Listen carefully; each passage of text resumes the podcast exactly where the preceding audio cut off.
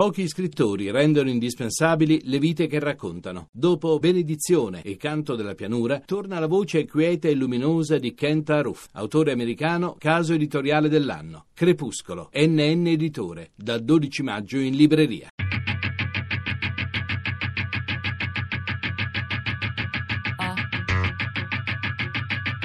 Tre soldi. Notturni di Marcello Anselmo.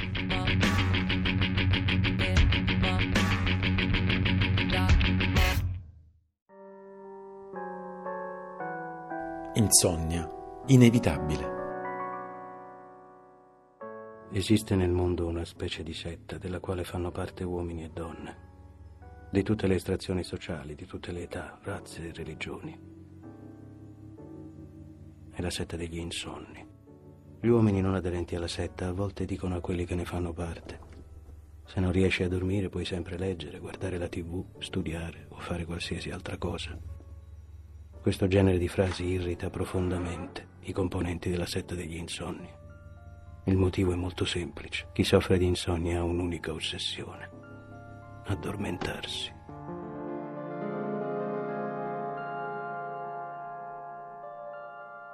La notte per alcuni non è il tempo del riposo, no.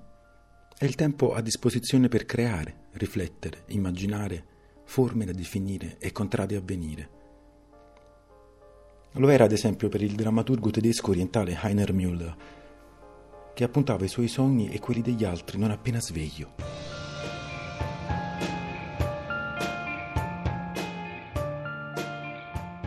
Traumtext, ottobre 1995. Cammino. Mia figlia, di due anni, sulle mie spalle dentro una cesta di bambù, lungo una stretta striscia di cemento senza parapetto, sull'orlo di una cisterna enorme alla mia destra o alla mia sinistra, secondo le direzioni dei miei giri, l'unica scelta che ho, un'altra parete insormontabile, anch'essa di cemento. La parete ininterrotta. Nessuna uscita dalla cisterna, un mistero, come ci sono arrivata dentro. La bambina sulle spalle, il sentiero così stretto, che la mia spalla destra o sinistra sfrega il cemento quando il mio passo, per paura dell'acqua che non ha nessun fondo visibile, diventa insicuro. A ogni cambiamento di direzione, non so quanti giri senza meta ho fatto in un senso o nell'altro, quando gratto il cemento con le unghie per mantenere l'equilibrio contro il traballare del cesto di bambù sulle mie spalle, dove mia figlia si muove. Il mio sguardo cade su una parete di nebbia che richiude la cisterna e toglie alla mia vista il mondo esterno. Perché non mi fermo invece di stancare le mie gambe? Perché non mi seggo a riposare? La cesta in grembo e fra le braccia, perché non mi sdraio per dormire un po', la cesta sul petto. Il mio respiro che alza e abbassa la cesta sul petto potrebbe cullare la bambina. Non posso fermarmi o sedermi per riposare, stanco come sono. Non posso dormire. Poi accade che l'ingresso di una nuova vita stravolga le abitudini, ridefinisca i contorni ed i confini della notte, della veglia e del sonno.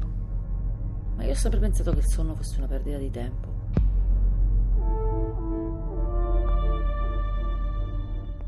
La sera, per me, sera-notte è stato sempre un momento molto di attività, cioè nel senso che appunto o lavoravo a teatro, eh, a volte provavo anche, eh, però poi comunque la sera sempre diciamo si andava a cinema, teatro, uh, a qualche riunione, comunque poi prima dell'una alle due non si andava mai a letto. Ho sempre percepito il sonno come un fatto, diciamo, a un certo punto inevitabile, come una necessità fisiologica semplicemente per riprendere le forze e ricominciare poi una, diciamo, a fare altre, a fare le proprie cose, però insomma per cui una pausa necessaria che bisognava ridurla al minimo indispensabile. Cioè, poi c'è il problema della, di addormentarsi, cioè per me non è mai stato un momento molto piacevole addormentarsi, per cui per me è sempre stato, ho dovuto sempre fare una, impegnarmi per addormentarmi.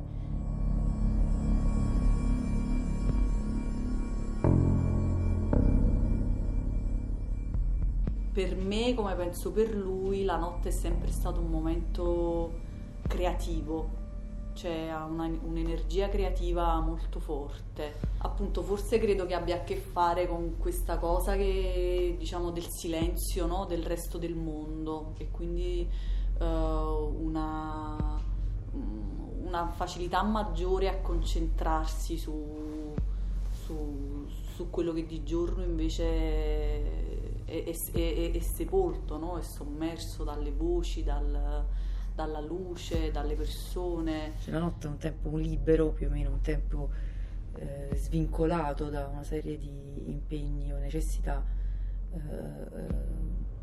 eh, e diciamo, quando hai un figlio invece anche la notte diventa un tempo impegna- impegnato.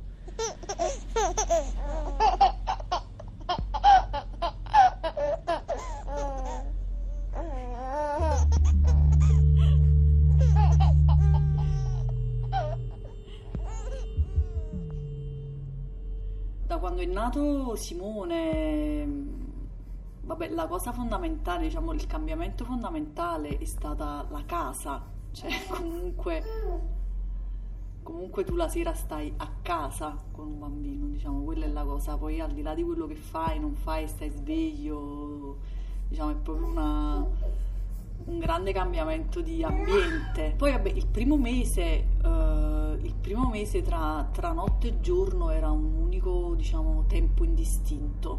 Cioè, tu, tu prendi i ritmi suoi, cioè lui appunto ha questi cicli di sonno molto brevi, no? Sonno-veglia molto brevi e tu appresso a lui comunque eh, dormi qua- quando ci riesci di giorno, la notte spesso lui stava sveglio e dovevi stare sveglio appresso a lui.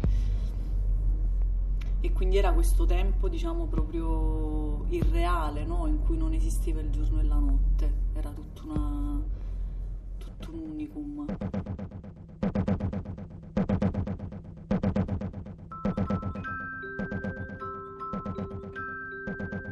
Cioè, per esempio, a me piace molto pensare anche alla notte come un tempo di solitudine, ma un senso di solitudine, di- cioè nel senso di stare tra sé e sé nel vuoto, diciamo, nel silenzio eh, generale, mentre tu, mentre tu sai che nessuno ti, magari nessuno ti chiama, che ness- cioè, nessuno ti può chiamare, nessuno, tutti gli altri comunque stanno nel loro tempo della notte, che insomma eh, ti può interessare o meno quello che stanno facendo, tutto sommato è una solitudine che ti viene regalata, per cui poi uno se la può giocare come vuole, può leggere, può scrivere, può, può pensare, guardare il cielo, insomma, però è un tempo di solitudine anche eh, creativa, no? ma creativa non perché per forza produttiva, ma creativa nel senso di ragionare eh, sulla giornata, ragionare, pensare, insomma, su- insomma, al di là della cosa del sogno, la parte onirica, ma proprio un tempo di solitudine. E quando c'è un figlio, anche questa solitudine in qualche modo viene aggredita comunque da una situazione, cioè perché di fatto puoi stare ne- puoi decidere, ti sembra che tutto si è sospeso, mentre la notte normalmente è un tempo, è quello che volevo dire, cioè perché la solitudine? Perché è un tempo che generalmente è sospeso, cioè pubblicamente, ufficialmente, è un tempo sospeso e quindi questo ti concede una libertà, almeno secondo me, cioè mm, anche la libertà della solitudine. Quando c'è un figlio non c'è più quel tempo sospeso perché un figlio ti- o una figlia ti, ti richiama, ti può richiamare in qualche modo a una presenza in qualsiasi momento del giorno, ma in qualsiasi momento anche della notte.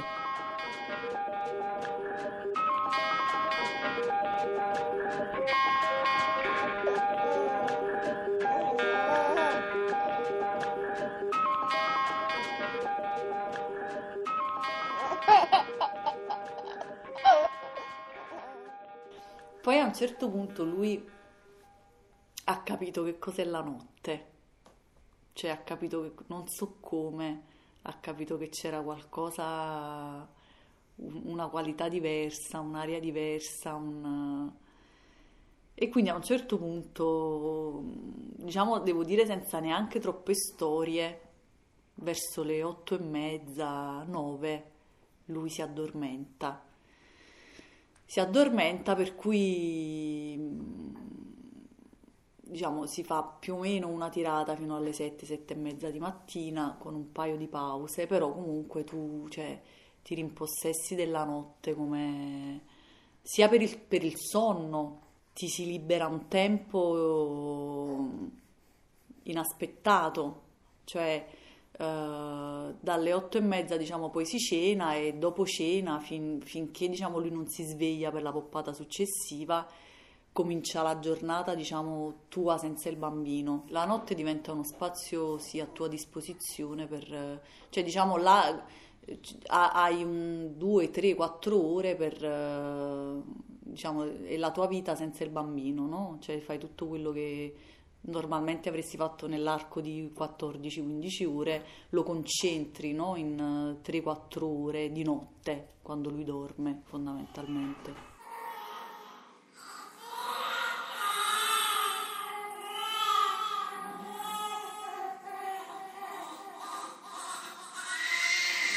Poi c'è un altro discorso rispetto alla notte che è il rapporto con l'intimità, cioè in positivo e in negativo, però la notte è anche un tempo in cui, proprio perché, secondo me, cioè proprio perché è sottratto ai ritmi del lavoro, è sottratto a tutta una serie di eh, impegni, eh, diciamo così, più ufficiali, formali, insomma familiari, in, diciamo in generale, è un, è un tempo anche molto dedicato all'intimità sì, sì, sì, perché poi ovviamente, insomma, l'attitudine che tu hai la mattina nel lavoro è molto diversa da quella che tu hai la notte, no? C'è tutta un'altra qualità del, del tuo stare nella cosa. Penso anche un po' a scapito del, dell'intimità, diciamo, quella che normalmente si intende come intimità, no? Perché a volte capita che appunto alle otto e mezza lui se ne va a letto noi ceniamo, poi ognuno, ognuno si chiude nella stanza e deve fare tutto quello che c'ha da fare prima che il sonno ti distruggano e non ti faccia fare più niente. Diventa una nuova intimità, diciamo, cambia, cambia un po' forma. Per me, diciamo, è chiaramente differente, perché mh, il primo mese e mezzo, che è stato appunto quello della nostra abitudine, cioè l'abitudine di tutti e tre, a, a convivere no? con, con, dei tempi diversi, i suoi, quelli del, di una vita più o meno scandita dalla notte e dal giorno, i nostri, eh, quelli di una presenza nuova. E per quanto la grande differenza è dovuta dal nutrimento, dall'alimentazione, diciamo così, io non do a mangiare mio figlio e quindi non ho eh, questa, questo compito di, di scadenza così forte, però all'inizio lui non, non, non, si svegliava soltanto per mangiare, come è capitato dopo il primo mese e mezzo, ma si svegliava perché non sapeva dormire, non, sapeva, non riusciva a dormire bene. E quindi è stato anche un momento, diciamo, stancante, però anche creativo, secondo me, perché io dovevo capire come farlo dormire, come dondolarlo, quali canzoni cantarle, poi questa è un'altra cosa, insomma, cioè si inventano varie ninne nanne, poi capisci qual è quella che più eh, gli può piacere o più lo fa dormire. Quindi all'inizio ero molto più presente di notte.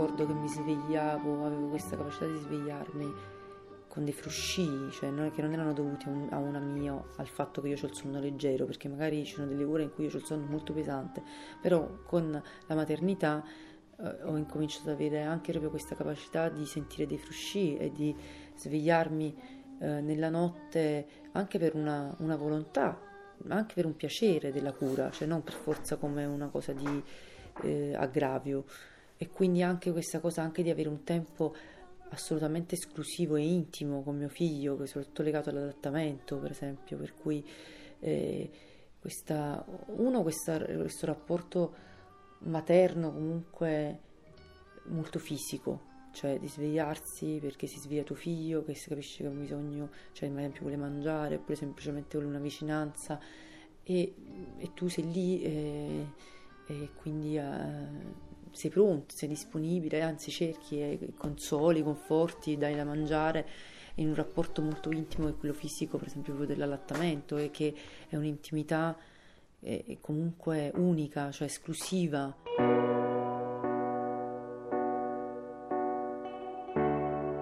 Con gli anni si formeranno dei gradini percorribili, anche se pericolosi, ma cos'è la morte in confronto al pericolo? Il giorno del giudizio, forse, che notoriamente sarà il più corto, già che la notte più lunga lo precede, non c'è scampo. Mi risponde beffardo il mio intelletto.